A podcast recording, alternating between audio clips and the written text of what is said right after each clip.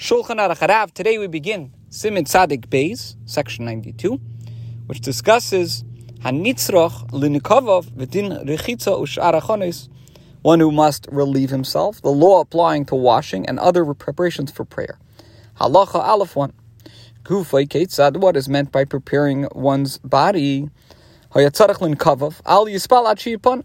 If one must relieve himself, he should not daven and we should point out the following that here as well, the terms pray and prayer sometimes refer to prayer in general and sometimes specifically to Shemona Esrei.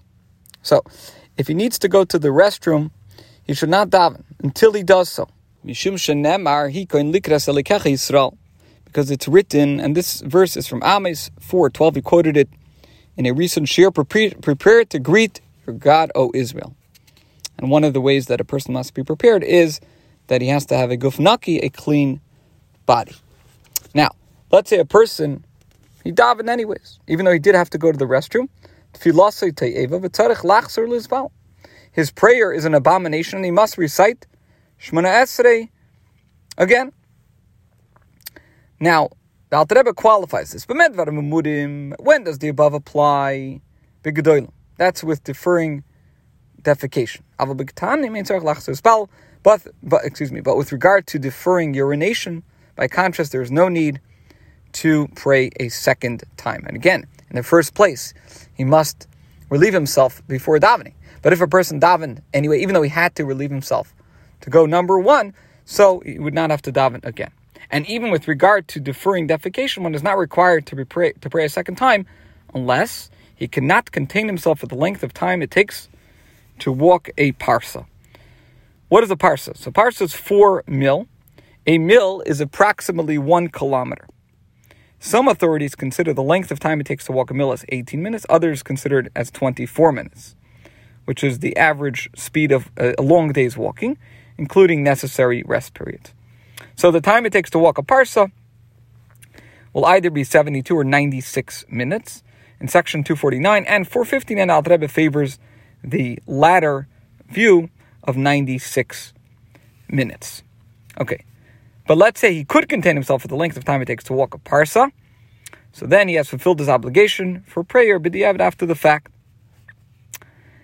Now, as again, lechatchila as an initial preference, however, one should not daven with a loathsome body, a guf meshukatz.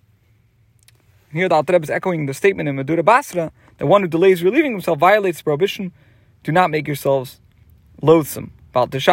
Nevertheless, the wording here implies that a person who feels the need to relieve himself should not pray, even if he does not violate that prohibition. So again, the chatchila, one should not daven with a loathsome body, even for the even if the time for prayer, which is the first third of the day, will pass before he relieves himself. Still, he should go to the bathroom first, and is even forbidden to speak words of Torah as long as one's body is loathsome. Now, there is an authority who permits one to daven even lechatchila as an initial preference if he can contain himself for the length of time it takes to walk a parsa. One may rely on that view in a situation where the time for prayer will pass before he relieves himself. This concludes halacha aleph. Halacha beis to All of the above applies when one feels the need to relieve himself before beginning to recite Shemona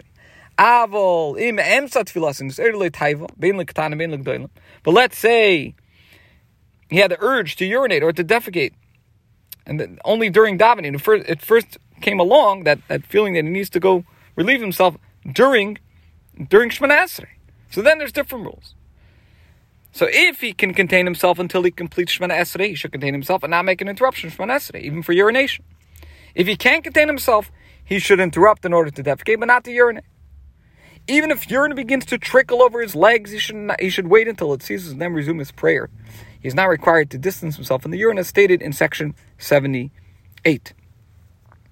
And this apparently refers to an instance in which the urine is absorbed in his clothes. If the urine collects on the ground, he must distance himself, as we learn in section uh, 78 and 90.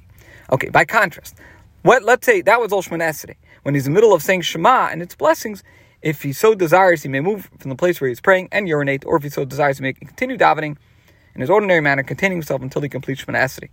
With regard to defecation, must contain himself if he can and should not interrupt even during the recitation of the Shema and its blessings, and even in the midst of the verses of Sukkot Zimra from Baruch She'amar and onward. Al will qualify this in the next year. This concludes today's share.